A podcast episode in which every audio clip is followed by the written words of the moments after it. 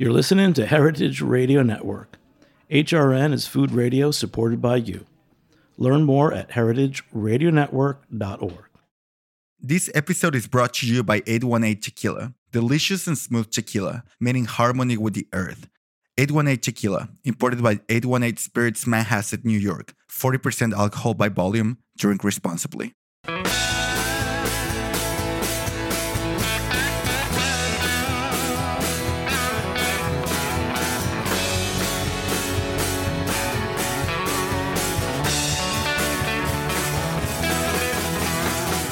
Hey, welcome to Beer Sessions Radio on Heritage Radio Network. It's a special recording live in the studio at Roberta's Pizza in Bushwick, Brooklyn. It's May 25th, 2022. And our good friend Em Sauter, she wrote another beer book. And way back in 2018, her first illustrated beer book, we didn't get to interview her with.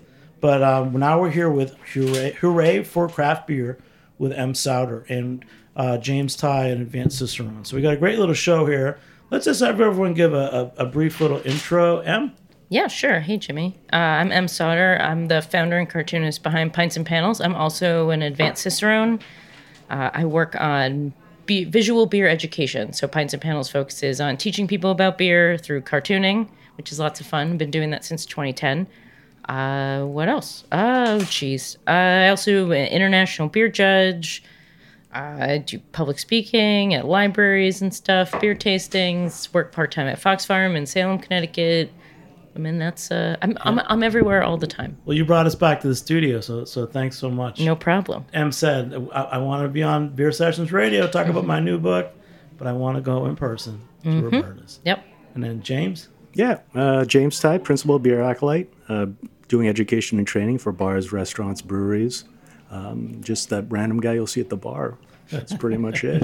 And you've been on the show many times, James. So I was like, Em wanted to come in person. I said, you know what? I got to have a good chance to get James back into the studio, too. Big Pints and Panels fan. So, shucks. Gotta be here. Nice. Thank you. Let's talk about this. So, you know, if you see it on Instagram, you know Pints and Panels if you're a beer geek. But what I love about it is that you talk about serious things, but it's a cartoon. And, you know, there's a style and it shows some of the ingredients. Let's go way back with you. How'd you get involved in beer and how'd you become a cartoonist? Because this is the Em Sauter story today. Oh, all right. So I went to the Center for Cartoon Studies in White River Junction, Vermont, which is a real school where you can get an MFA in cartooning. So I have my master's in fine arts in cartooning. I graduated there in 2011.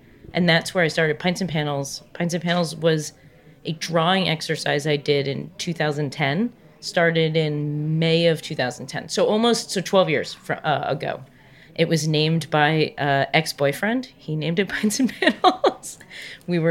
I came home, I was like, I want to review beer and do a beer website. What should I call it? And he goes, oh, you're going to call it Pints and Panels. Like, love it. And I was like, holy crap, that's the best name ever. And him and I are still friends. So I'm always like, thank you, Ryland. Like, that's I always give him credit for coming up with that. So it was first a beer review website.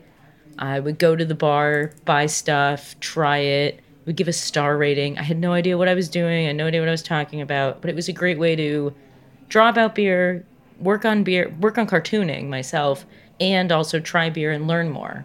And so it was a beer review website for about 8 years or so. And then in 2019, so 9 years, I switched to visual beer education, focusing on styles, hops, raw materials, brewing process.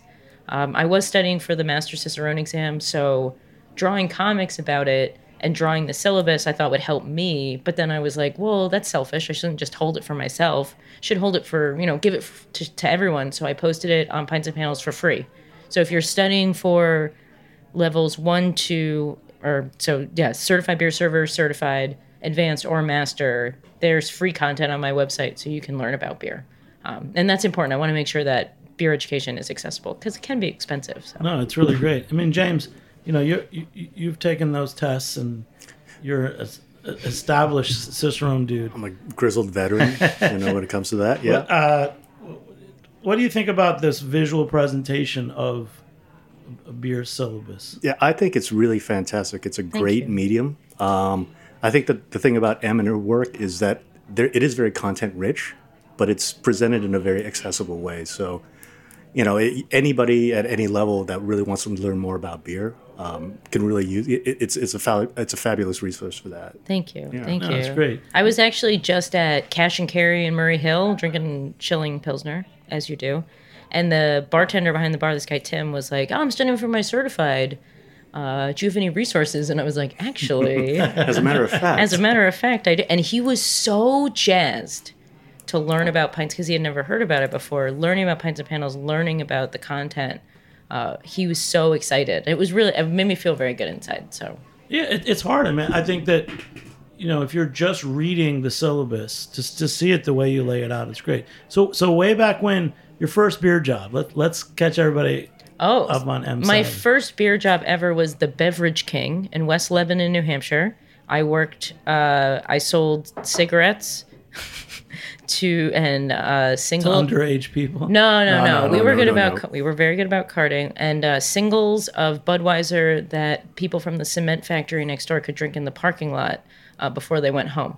That's what I sold. But we also had a really, really great selection of. I remember when we got Firestone Walker into New Hampshire, because when living in White River Junction, where I lived, is right on the border with New Hampshire. So we just would cross the border very easily. And I remember when I got Firestone Walker, my boss was like, look, we got Firestone Walker in. And I did this dance. I was like, oh my God, we got. And this is when Double Jack and you were in the 22-ounce bomber bottles. Oh, yeah. And I was like, what? That's amazing. And I was so jazzed. And my boss, Rich, was just like, it's just beer, cool it. And I was like, no, this is amazing. And I dusted all the Belgian beer that no one bought, but I made sure they looked nice. And we sold a ton of Dogfish Head, a ton of Lagunitas. There wasn't a lot of local. We sold a lot of Harpoon because we were about 20 minutes from Windsor. We had, what was it? There's Woodstock Inn, the Pig's Blood. Do you remember that, James? I do, those the 12-pack. It was New Hampshire and Vermont. Yeah, the New Hampshire, Vermont beers, yeah. The selection was, we mostly sold 30 packs of Jenny Cream Ale because that was the cheapest 30 rack you could buy. But it was a really great intro into beer. We sold a lot of keg beer. We sold a lot of localish, big regional stuff because this is around the time when craft beer is really starting to take off. And the bigger regionals, the Lagunitas and the Dogfish Head, are kind of running it. Or I don't even think we had Dale's Pale or Oscar Blues at that time. It was just we drank so much Dogfish Head 90 Minute. When was this? 2011. 2011. Yeah. Oh, wow. And then I moved to Oregon for a year. Worked at a beer bar in Eugene, Oregon called 16 Tons. And that was a game changer. I mean, the selection we had was insane. We would make the bar at night go down to cellar temp. My boss Mike was really made sure that the beer was in prime condition all the time. We had 18 drafts. It was sat 8 people, so it was just regulars, people who came by. That was a really, really great place to just dive in head first, because the Oregon beer scene in 2011 is there's beer everywhere. There's beer in bakeries, there's beer in auto mechanics, there's beer everywhere in Oregon, and I was so blown away by the Oregon scene. But after a year, I was like, the Pacific time zone stinks. Football starts at 10 in the morning. What is this? I'm not a huge fan of that. I mean, that was really the only thing. And I was wearing a Boston Red Sox. I know, I'm a huge, my Red Sox would play at 4 in the afternoon, and then I'm a New York Giants fan too. I'm one of those weird Connecticut people. So the Giants are on at 10 a.m. and I work till midnight. The bar's open till midnight. I don't get home till 1:30. So I'd miss the first half and then never showed any of the New York Giants games because it's they don't care about football. It's a different country. Yeah, it's a whole, and they don't have white cheddar. They only have orange cheddar. What kind of place is this? I gotta leave. I gotta go back to New England. So after that, I worked at Two Roads for 5.5 years doing their communication strategies. So, and then in 2018, I left to study for the master Cicerone exam full-time. And then at that point, I started working at Fox Farm. And at what point did you realize that the Cicerone program was good for your career? I mean, I've always been so I got my level 1 in 2011. When I learned about the Cicerone program, I was blown away because it was new. Andrew Van Til, who's the first master Cicerone ever, came into the bar in Eugene. And I was like, "You're Andrew Van Til, you're a master cicerone." And he was like, "Who the hell are you? How do you know who I am?" And we got to talk about beer. He was a super, super nice guy. He's since disappeared, and no one knows where he is or what he does. And he's going to be our next guest. Yeah, in Andrew Van Til, where are you? Really? Oh my gosh, hello. Rumor is he's out in the Bay Area. I don't know. Do you know where he is? I have no clue. I went to the 10-year anniversary party for Cicerone, and Ray Daniels was like, "Where is Andrew? Where did he go? He passed the exam." I was really proud of him, and then he worked for Imperial Beverage in Michigan for a little while, then disappeared. But, taking the cert, it was a challenge, and I love to learn. And taking the certified, and then taking the advanced. The advanced is really hard. I really didn't think when I took the advanced that I passed. I took it in Chicago, and then after it was done, I felt like I had been hit by a truck and went to Beguile Brewing across the street by myself and stared at this beer and was like, "Oh my gosh, what was that?" It's really tough. It's a mixture of short answer, multiple choice, essays, tasting. It really hits you over the head. And I was very lucky that I did well in the tasting portion, and then that helped me get... I barely passed the advance. I can admit that. You need an 80 to pass. I got an 80. So it's a really tough exam. So when I meet other advanced cicerones like James or anyone else, I'm always just like, "You're smart." Well, it's definitely a mark. I remember it was like maybe like 8 or 10 years ago, you started realizing that the managers at certain distributors were all now certified cicerones. Mm-hmm. I think at my old place, Jimmy's number 43... a long time ago, Sam Merritt was hosting Cicerone beer server courses, and certain companies with chains or liquor stores were coming in and getting their staffs. That was way back then. Yeah. James, for you, the advanced Cicerone, it's neat to talk about it because I remember there was a lot of people were getting certified, and then there was the masters, which was you couldn't get. Mm-hmm. But advanced, it really represents a certain amount of study and expertise. What was the hardest part of that for you, James, the advanced Cicerone? So from personal experience, I would say that I probably didn't prepare myself as well as I should have for the brewing part of it. There was a lot of stuff that I thought, I'll just pull from the back of my brain. But then, getting there and seeing the question from me, I realized, oh, wait, I really should have boned up on this subject matter a little bit harder. But fortunately, I was able to kind of answer enough to where, I was able to achieve that status. And, here we are. Who's one of the legends of master cicerones? I'll ask each one of you to tell me someone. Because I have one in mind, but you guys... James, tell me who's a legend in your mind. It depends on what their expertise is. Mm. If I'm going with beer styles, I might say it's probably a tie between Max Baker and Gavin Harper. When they were at the top of their game, they were really on top of their styles. What about you? It's all about Neil Witte. I love someone has a personal bias. I love Neil Witte. If he should come on, because no one knows beer keeping. Neil is a proctor, and you've taken the master. Right. He just sits there and smiles at you. Or doesn't smile, or just looks at you. And he's a really tough grader. You got to know your stuff. The first year I took it, 2018, it was changing out a U coupler, which is the Guinness coupler. And I was like, really? Did you have to do it in person, or did you have to talk it through? You have to talk it through and do it. Okay. You have to figure out what's wrong with it. And it was the U, and I was like, oh, God. And I look at him and I go, really? The U coupler? Come on, man. And he just sits there and he's his clipboard and he's like, you have 10 minutes. And I was just like, oh my God. He's the nicest, sweetest, wonderful. Drink a beer with him. He's a lovely, wonderful person. At the master level, when he's the proctor, he's just smiling, looking at you, and you're like, oh my gosh. He's a tough cookie. Master Cicerone's a personality. He's a tough cookie, but again, outside the exam, there's no one that knows draft quality like Neil. Yep. I can talk about how much I love Neil Witte for a very. We don't have enough time. Let me just say that being back here in the studio at Roberta's, thanks to Em Sauter for asking for it. I get to drink the Inneborough / Roberta's, the custom house lager that is really great on a nice late spring afternoon out here in Bushwick, Brooklyn. So, wow, Master Cicerones, Advanced Cicerones. I mean, so I can go to Pints and Panels and start getting my beer education, right? Mm-hmm. It's pretty awesome. Yeah. So if you were going to take the certified, the level 1, the certified beer server, there's a full syllabus that you can get that's free, or you can buy the downloadable PDF if you want it all in one go. There's also the certified level 2, or I have the first 2 sections of the advanced / master. The advanced and master Cicerone syllabi are pretty similar. So I have styles and I have keeping and serving. I'm working on the 3rd one. I don't know if I'll ever finish the 4th and the 5th, but they're there. So again, if you want them for free, great. Look at my website. If not, you want to buy them, throw me some amazing loot. So here we are. So I met you at Two Roads, and now I got this book. I'm loving it. Hooray for craft beer. Thank you.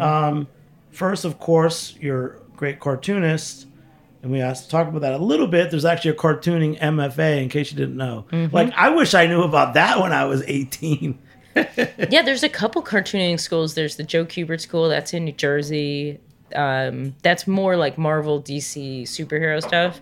The Center for Cartoon Studies, where I went, mostly focuses on like nurturing your inner style so they don't conform to any other styles.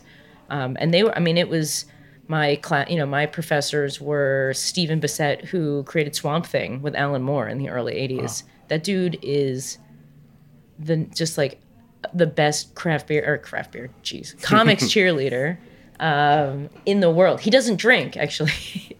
But he wrote the blurb on my back for my first water. He drinks he's a teetotaler. But he was always really supportive, and when I did Pints and Panels, it was part of my thesis when I graduated. They were really, really supportive. And actually, the co-founder of CCS wrote a blurb for my second, Michelle Ali, and she's just the nicest lady. So. And then when you were younger, what were some comics that inspired you? When I was 11, I discovered Archie Comics, and I loved Archie Comics, even though I didn't really understand how like Archie got both Betty and Veronica, because he's kind of a wimp. And they're like way better than he is. But I really liked their misadventures, just what they, it was, and it's also like, when you read Archie Comics from, this was like early 90s, so like I'm like 1994, 1993, you would get the digest, but it would also come with all the old-timey ones from like the 40s, the 50s, the 60s, and the vintage stuff. And that was always really fun to see the creation of the characters and how they changed from, and that was really actually quite inspirational. Which era did you like the most? I really liked, like 70s Archie, or like when they have Sabrina the Teenage Witch. Those are really nice. I like Josie and the Pussycats as well. There's a lot of really great, strong female characters in Archie. Betty and Veronica are their own people. Yeah, they kind of like latch on to Archie in a little bit, but they also have their own stories, their own lives outside of Archie.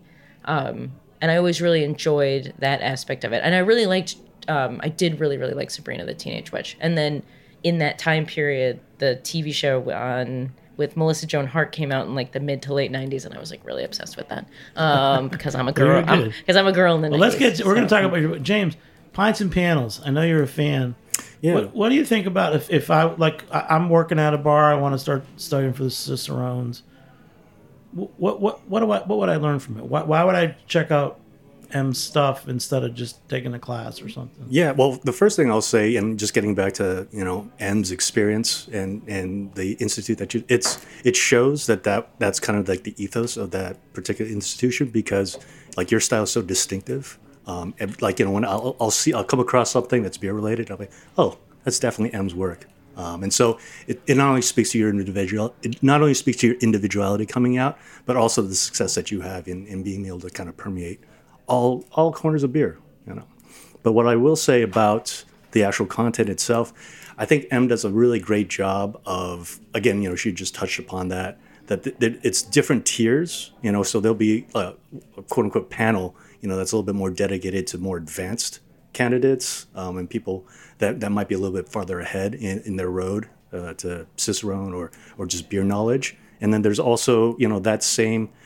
subject matter will be pretty much put in a different way that's much more introductory and just really easy to grasp onto. So it's a firm foundation on which to build upon. So I think it's a great resource. Wow, that's great. So now back to the book. So it's Hooray for Craft Beer. And actually it was the Brewers publication from the Brewers Association. That was a dream come true, working with them. I mean, I emailed them in 2020 and was like, hey, you ever interested in doing an illustrated book? And Christy Switzer, who's the publisher, reached out and she said, yeah, let's talk. And I went, what? Like, it was such an honor. And it was a great working experience. I mean, I put out all the content, I sent it to them, and they're like, great, no problem. I mean, they did not really edit the book at all. They were very hands-off in a very good way. It wasn't like, you know, they were great. And then I had Stan Hieronymus as my technical editor. I also had Chris Swersey, who was the head of competition. What did Stan give you feedback on? Did you make mistakes?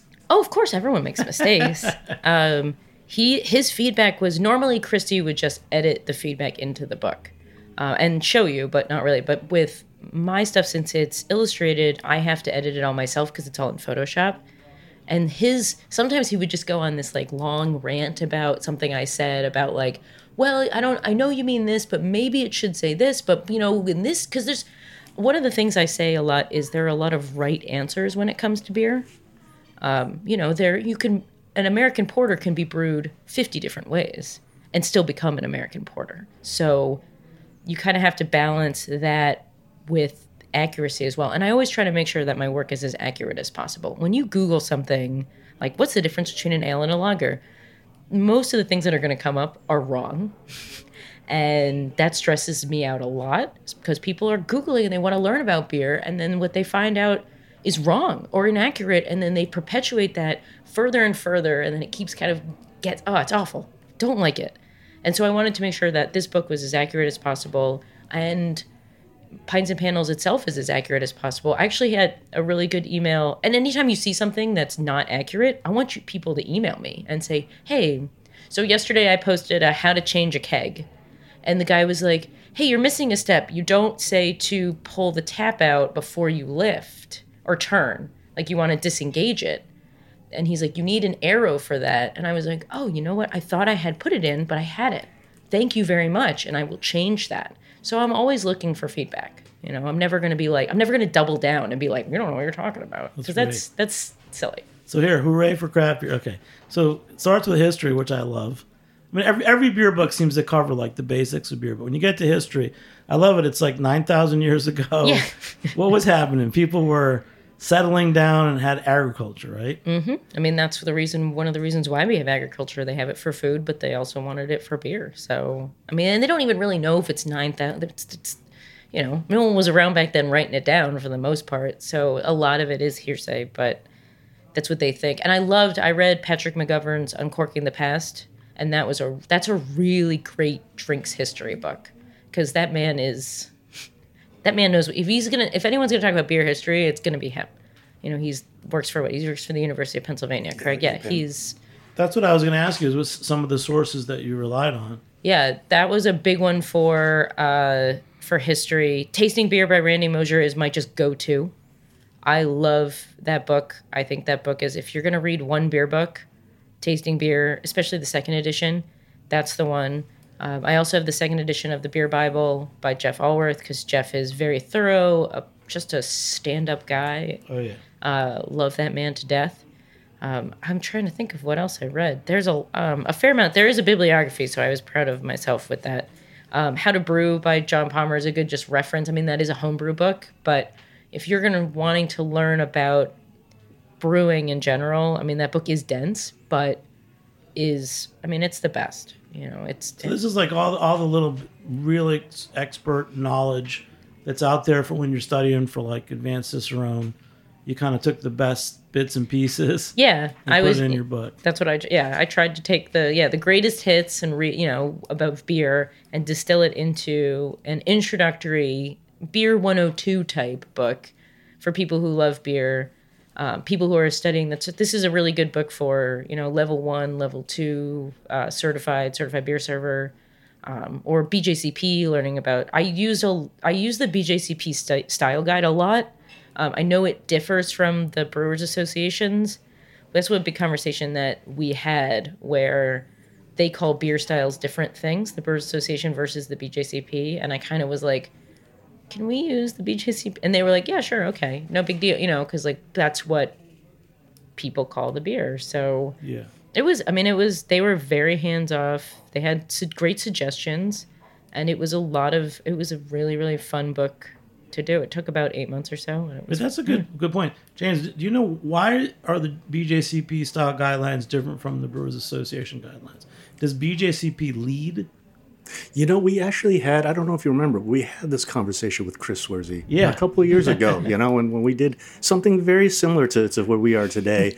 I don't remember what the answer was with Chris, but I did ask whether at some point there was going to be a more conscientious effort to kind of align the two. I mean, it's kind of starting to find a little bit of that. I think it's just an organic thing, to be honest with you. I don't know if Em, you have any thoughts on that? Well, the Brewers Association guidelines are also edited yearly, whereas the Brewers Association guidelines are edited usually every 4 years or so. 5, I think 6 actually was the last, because it was 2015, now it's 2021. And the Brewers Association also does, like, I had a conversation with someone at the BA a couple of years ago, pre-COVID, about their the Brewers Association, about their IBU level for their New England IPA, because I was like, it's too high. Why would it be like 60 IBUs? That's too high. And the guy was like, really? That's fascinating. And they would send surveys out where they would say, hey, can you tell us about your beer styles? Tell us how it's made. Tell us the like bitterness level, the sweetness, the, you know, the ABV, the color. And so they would try to change it every year. So it did change. It also changes based on the amount of entries they get as well for the Great American Beer Festival. So, like, although there's, like, Dutch-style Coit is in there still. So, like, I mean, I don't know a brewery that makes that style or, like, a... But it money rides on it. So the Brewer Association, you know, winning those medals at GABF... Sure. Is sales. It's big money. Yeah. Yeah. Okay, back to your history. So, okay. 9,000 years ago, settling for agriculture and... Yep. A little bit of grain and bread and beer. I like that you mentioned bread and beer together.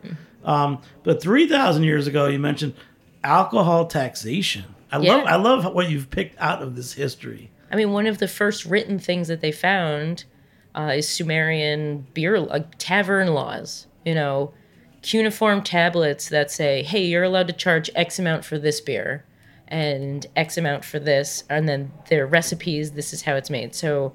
You know, beer is one of the first things that's taxed. I mean, there's a lot of firsts in beer. I love, like, how the first trademark ever is the Bass Triangle. The first trademark ever. In the world is the Bass Triangle. James, I know you knew that, right? Oh, I knew that. And did you know that beer was pretty much what founded statistics as we know it today? Really? Yeah, the t-test was invented by the Guinness Brewery. What's the t-test? It's a statistical, like, tool that's being used. But for what? Statistics. There's some numbers. Yeah, it was so long. I'm sorry. I don't even remember the t-test, but this is good thinking. Yeah. I mean, yeah, it's pretty interesting how beer really fuels a lot of technology, refrigeration, a lot of stuff like that is because of beer.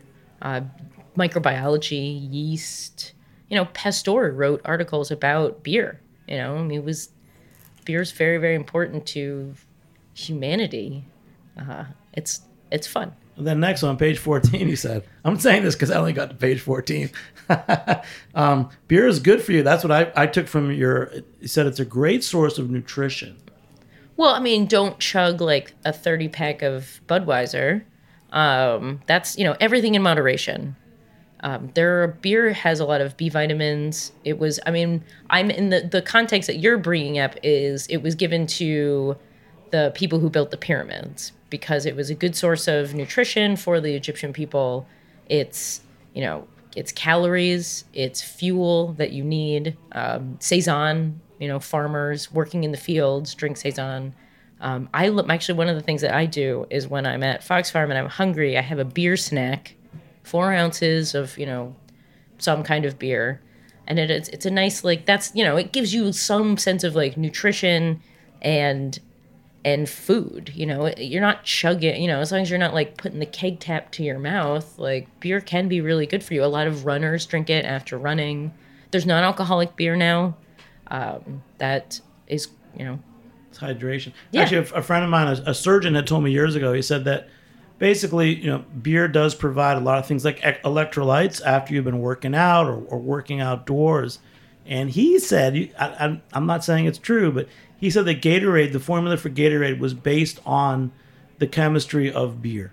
That I have never heard before. Never heard that before, but that was a surgeon. So. But I like that. Yeah, so if we're drinking Gatorade, you know, we might as well drink beer. I mean, you're out, how many people are drinking beer when they're cutting the grass? And I don't mean riding on the cart, but actually sweating and doing yard work. And there's nothing like doing work and like at Fox Farm, there's no air conditioning, so it gets quite hot there in the summer. So like after, you know, working, I do a lot of curbside delivery, building pallets, working in the tasting room. There's nothing like an ice cold beer after working out and like doing some hard labor. There's nothing. James, you got a story for us about that? The only thing that I have to add with beer and quote unquote good for you is the fact that beer yeast is actually high in nutrients and it's very, very healthy for you. In moderation, of course. There are purines in the yeast, which if taken too much, it'll give you gout, but moderation. I know you can't, like in marketing, you know, alcohol producers can't say that, but we can say that. Yeah, we're not putting anything to the Tax and Trade Bureau. So, but yeah, it is illegal to say, this is good for you. You know, Guinness is good for you. Like you could never do that ad now. That is 100%. In America, that's 100% illegal. Yeah. Another, you did also, of course, mention women, the main brewers and bakers throughout much of history. Yes. You want to go there? Because it's true, right? I mean, a lot of, before guilds, before, you know, brewing in the Middle Ages especially is a household chore. You know, the men are out farming and women are, you know, making beer, and they're either going to sell it if they're alewives or they can trade it to neighbors for, you know, other things like food and whatnot. So it falls under kind of a household chore.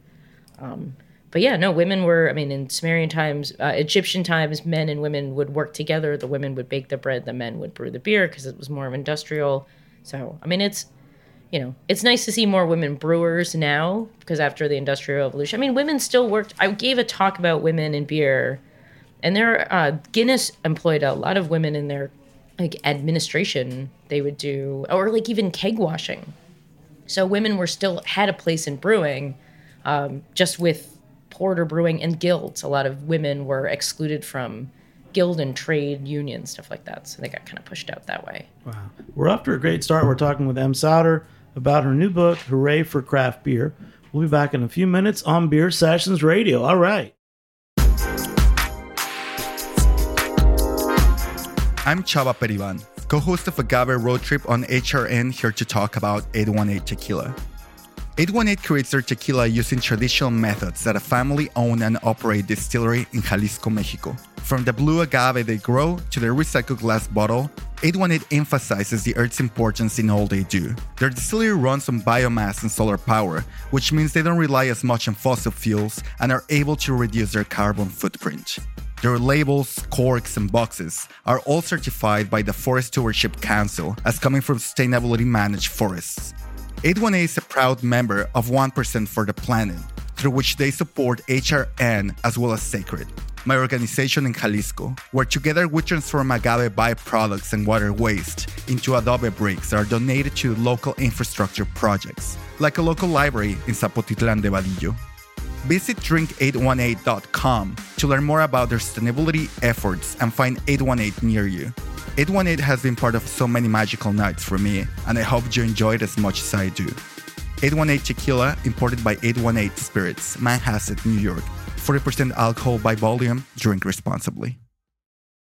Hey, welcome back to Beer Sessions Radio on Heritage Radio Network. It's so great being back in the studio at Roberta's Pizza in Bushwick, Brooklyn, and thanks to Em Sauter, our friend from Pints and Panels, the author of Hooray for Craft Beer, who requested that we do this in studio. So we got our asses out here, excuse me, but we did, and we'll do more in studio shows this year. Thank you, Em. So Pints and Panels, Hooray for Craft Beer. I think if I say Pints and Panels, everyone who listens probably knows that, but Hooray for Craft Beer It's a cool title, but it's just such a great book. I really get it when, you know, you do your cartoons and, you know, you're explaining beer. What about the more complex? I'm going to ask James because, you know, James is our advanced cicerone here too. Some of the subjects like off flavors and dimethyl sulfide, all these things, they're pretty complicated, aren't they? I still don't quite understand them all. Yeah, I mean, they're certainly very complicated. The source, troubleshooting, the actual flavor profile that it gives off, the aromatics, that's all in there, and it's a great resource. You get to go back, because there are times when I personally, I know I'll forget, oh, wait, you know, what were the causes of this again? And it's you know, Pints and Panels, it's really good to kind of go back because Em lays it out really in a great visual and an easily accessible way, you know, and so it's like, oh, it really kind of like snaps things back. And even if I'm learning about it for the first time, because there's things that I pick up too. Yeah. And then, Emily, your style's really evolved, hasn't it?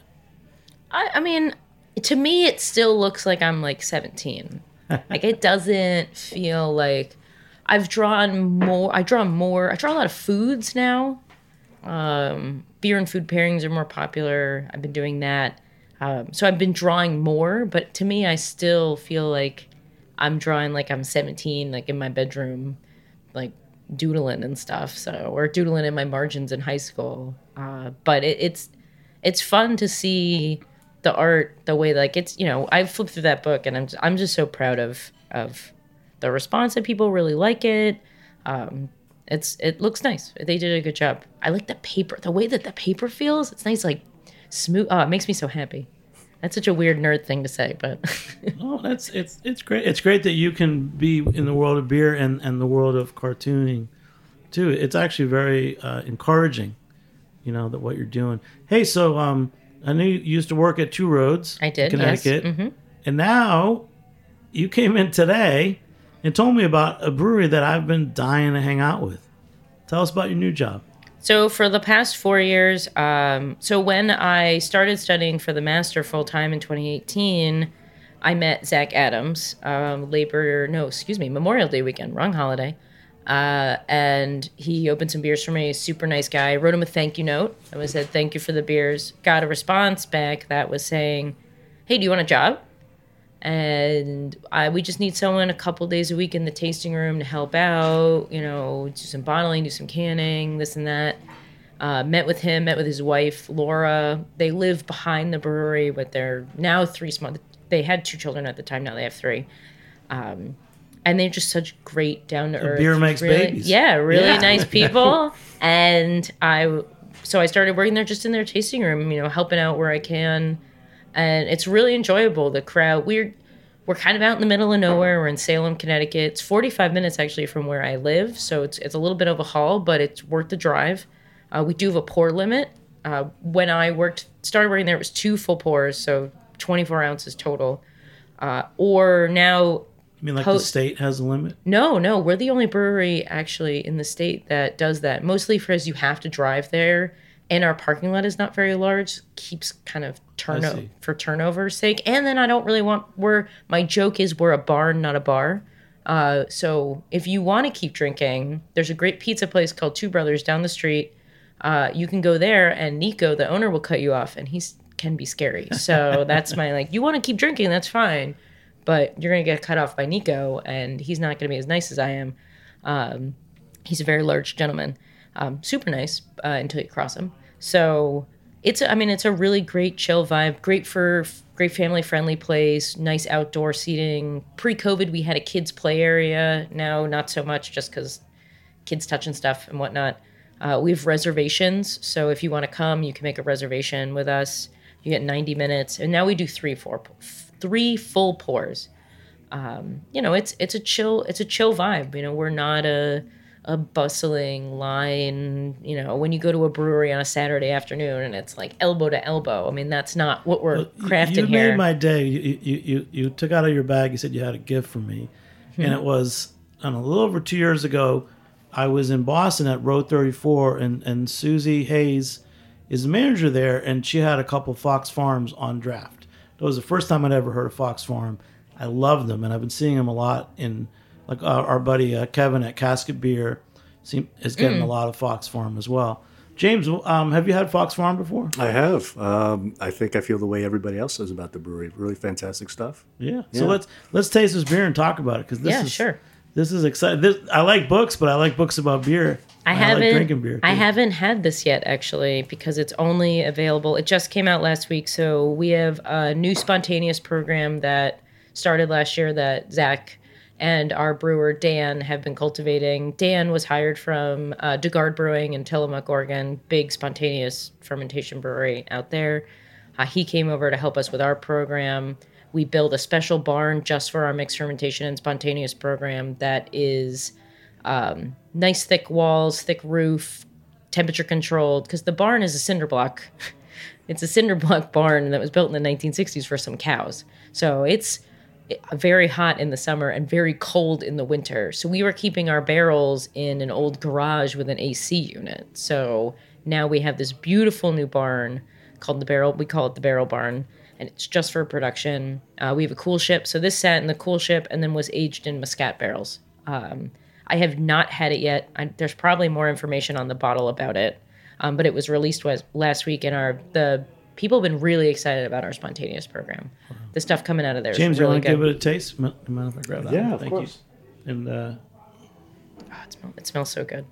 Yeah, so look, Advanced Cicerones, look, guide us through how we taste. So, and I saw that in your book too, at the beginning of Hooray for Craft Beer. It's like, so we're in Hooray for Craft Beer. What's my intro to smelling and tasting? Usually I give it a look first, is it cloudy? This is a little cloudy because we've been jostling, that bottle's been jostled in my backpack for like many hours. Then normally when you get ready to taste, you want to swirl it counterclockwise at a 45 RPM, like you're talking about vinyl, just to kind of set your mind, know you're going to drink, also build up the foam. And then you can do it the whole, and then I usually, when we're not, do like a short sniff, put your nose in there, and then do a long sniff. 2 big sniffs. And then think about what you're smelling. Be conscious about it. This is beer. It's important. And then you start saying, well, this glass was also serving water. It's a... Am I smelling the beer? Or am I smelling the... It's a jelly jar, but it's fine. I love drinking out of jelly jars. I think that they're one of the best conveyances for beer. And then when you taste the beer, you'll let it warm up a little on your tongue, get the flavor, and then when you swallow, you blow out through your nose. I agree. I like the jelly jar, too. I'm a big jelly jar. I like the size. I don't know how many ounces this is. It's usually, my husband and I will share 16-ounce cans. I love 16-ounce cans for sharing. And this is usually about 8 ounces or so. So it's a great splitter. Yeah. Let's talk about that. I love drinking small. Years ago we talked a lot about the, why American pint glasses, mixing glasses are not the right vessel for beer. And many people had really fancy glasses. But this is such a simple thing. It's also the size. Mm-hmm. There's something about when you pour more than 8 ounces, to me, at the end, it's not the same. The temperature, whatever. James, am I onto something? Yeah. And I like small pours. Yeah, small pours are great. And I think it's also correlated with the style of beer, that you're having. And I think that kind of talks about attenuation, body. Obviously, alcohol is a big part of it, too. So... Drinking a beer that we have in our hands right now is probably not conducive to anything bigger than, I'd say, 14 ounces, But there are other styles, which it does behoove you to have a larger glass. So nice stein of, or a Seidel or Moskrug of Helles, liter, nothing like that. That's a quart essentially, but there's something about a big pour of golden lager that's also really nice. But when you're you're just at home, you're sharing, you're trying stuff, that's this is a great size. Yeah, agreed. It's it's also a very complex beer too, and so like small sips and really kind of take it in. This is the focus of the conversation in many ways. Wow, what did we not talk about? This book is really cool. And there's actually, in that book, there's a nod to Fox Farm in the tasting room section. I drew our tasting room and a bunch of our employees, including Zach, the owner. He's wearing a baby Bjorn and little baby Nora, who's the youngest. is in it, including our brewer Al, a couple other my coworkers. Oh, there is a whole section on glassware too. There is, glass chalice, yeah. A stange. What the hell is a stange? It's the German word for stick, and it's for Kolsch beers and alt beers. Tumbler, Irish tulip, snifter, thistle. That's one I didn't know people were using anymore. I will say I have not seen a thistle in a really long time, but I just really like that glass. I think it's I will say one of my favorites I used to get through Be United was the Willy Becker. Mm-hmm. What's that, the 0.5 liter, mm-hmm. like the German glass? It's a thinner glass.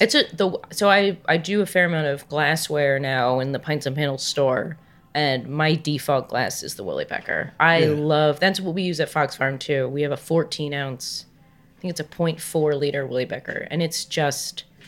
that's just a great beer glass. I also love a mug. A mug is...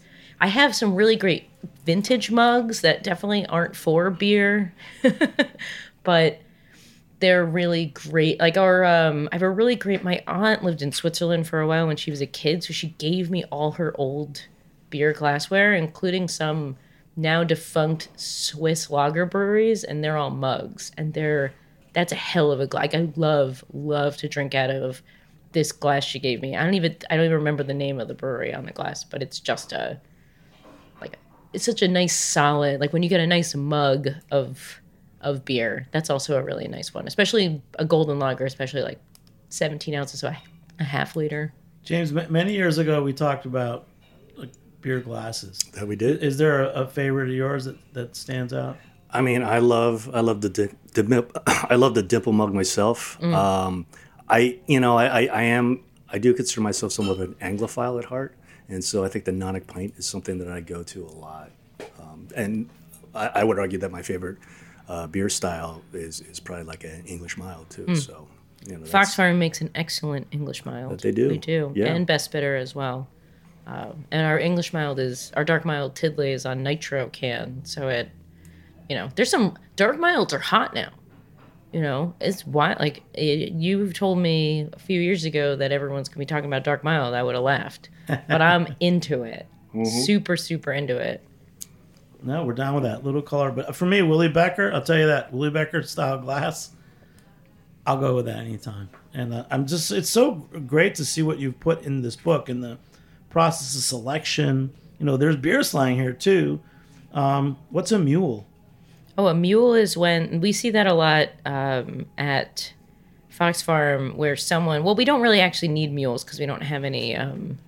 So if there's like a limit with beer, so like let's say you're at a brewery and you're only allowed to buy 2 bottles, you bring a friend or like a grand mule. So you bring your grandmother and they'll buy 2 as well. And then they'll give you the 2 as well. So you mule them kind of like a pack mule. It was actually Dr. J, who works for the Brewers Association. She does a lot of diversity, equity, inclusion stuff. She's phenomenal. She was the one that suggested beer slang. And I was like, Dr. J, yes. That was a really fun couple pages to do.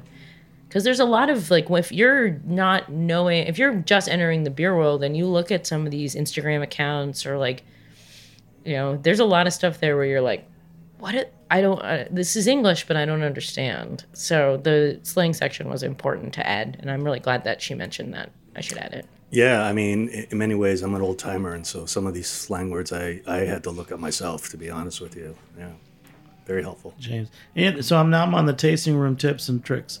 So there's that illustration is of Fox Farm. That's our tasting room, yes. So it's pretty great. Honestly, it says get chatty. It's the rules have changed in tap rooms, right? Long time ago, it was like, I remember Brooklyn Brewery in the late, early 2000s, you had to get a token to get a certain size. Couldn't even buy a pint of beer. So Fox Farm is like the new era of brewery tap rooms. It's not like going back to some other licensing. What is the key of the Fox Farm besides the beer? Like, what's the vibe that you try to capture? The thing I love about tasting rooms now, and Fox Farm does it really well, is it has this kind of pub vibe that English tap, like pubs have, where it's a meeting place. You're going to this place to meet friends. We have the Fox Farm 4. It's these 4 older gentlemen, and they meet every Thursday and Sunday at the brewery and drink Pilsner And in the winter, they have a special table they sit at. And in the summer, they sit outside the barrel barn, and they just chat, and they're just friends, and they're just meeting up. And they've got a schedule and a routine, and they love to come and talk. They're the nicest, sweetest gentlemen. When my book came out, they all pulled me aside, and they were like, "We just want to let you know we're really proud of you." And I was like, "Oh my gosh, guys, that is like they're just good people." And that's the thing about the tasting room is it brings out good people, regulars, people who just want to enjoy beer. Families show up. We allow dogs outside. In Connecticut, it's a town by town. So some towns, like I live in New Britain, and our local brewery, Alvarium, is allowed to have dogs in it. There's actually a Dogs of Alvarium Instagram account. So you can see all the dogs that show up. In Salem, Connecticut, where Fox Farm is, we're not allowed dogs inside because they treat it as a manufacturing facility. But there's lots of dogs outside you can pet. There's children running around. It's a great place for kids. You can bring non-alcoholic beverages and snacks, so kids can have stuff as well. We only serve the beer that we make. We don't have a lot of breweries in Connecticut. I'll have wine or guest taps. We don't do that. And it's just a really nice, chill, relaxed place where people want to come and experience a nice pastoral setting. It is quite rural. People bring nice, there's a really nice regular, this guy Sandy, it came with a buddy of his, and he just brought two camping chairs, and they sat under the big tree in the front and drank Pilsners and had a nice conversation. I went over and I was like, this is beautiful, what you have now. Let's go to the brewery. Yeah, let's go to the brewery and spend time together. Let's hang out. Let's bring some snacks. Let's bring a lunch. Let's go to, there's a really great sandwich place in Salem called Salem Prime Cuts. It's also a butcher, so they make their own bacon, and it's the best bacon I've ever had in my life, and their sandwiches are unbelievable, anything with bacon on it. And you get one of their sandwiches, you bring it to the brewery, get a beer, sit outside. It's just a really great place. Wow. Can you tell, so this is Fox Farm, what's the label on this beer? So this is the Ultra Volta, and we made it in two versions. So this is the Muscat version, so it was aged in Muscat barrels, and then the other half was aged in Pinot barrels. And so it's a goose, so it's a 3-year blend aged in Muscat. So they've been making this for a while, and we've only been open for 5 years, so this is 2 years in. But yeah, it says, just as our first 3-year blend of Lambic-inspired spontaneous beer was coming together, we took receipt of a freshly emptied and uniquely characterful barrels from France.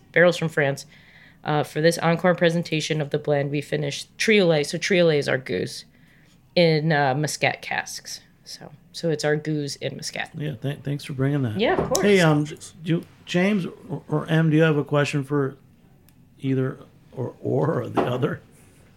We're going to wrap it up soon. Oh, boy. Yeah. I want to know if James is going to take the master again. Oh, gosh. So to answer Em, I do have a seat for the master exam in 3 weeks, Chicago. I mean, sorry, not Chicago. It's typically in Chicago, but this year it's going to be in Charlotte. Sugar Creek Brewing. Our good friend Joel Volkenbacher's. Who's a master cicerone. He's 19th master. Yeah, 19. Yeah.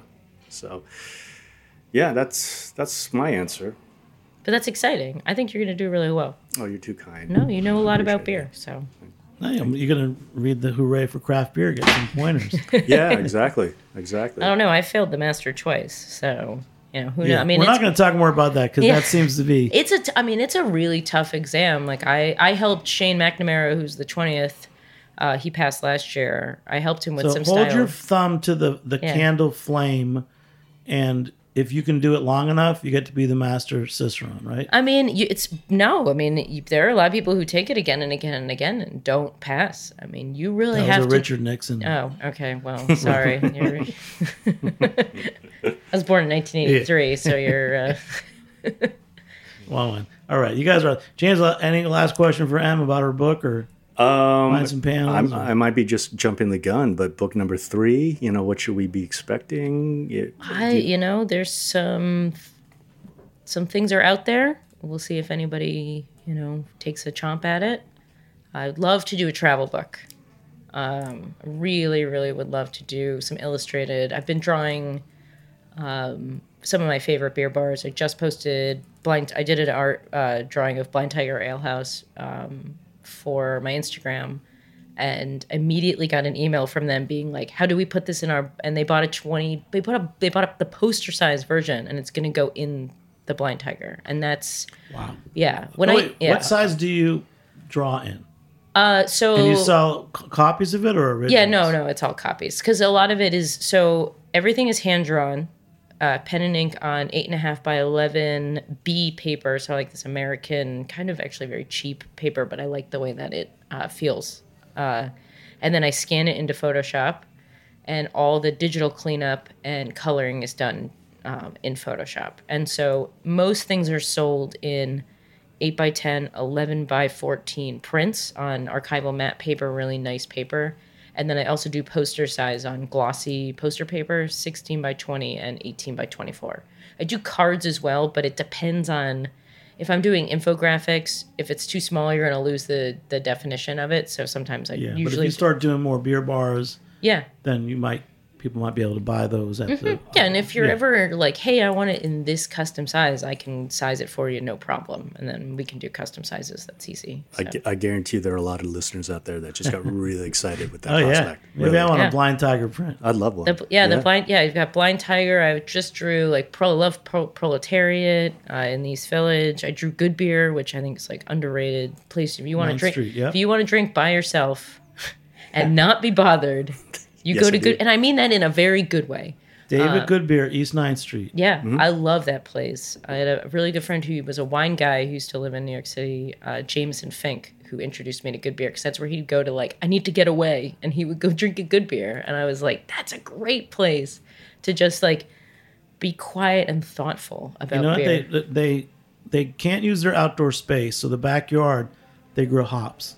Oh, I actually think because of COVID, they can use their outdoor space. Oh, maybe now. Because I just drew their outdoor space for a book proposal I was doing that I actually loved so much that I turned it into a print because it looked so... It looked so pastoral and pleasant. I was like, this is in the East Village. It's beautiful.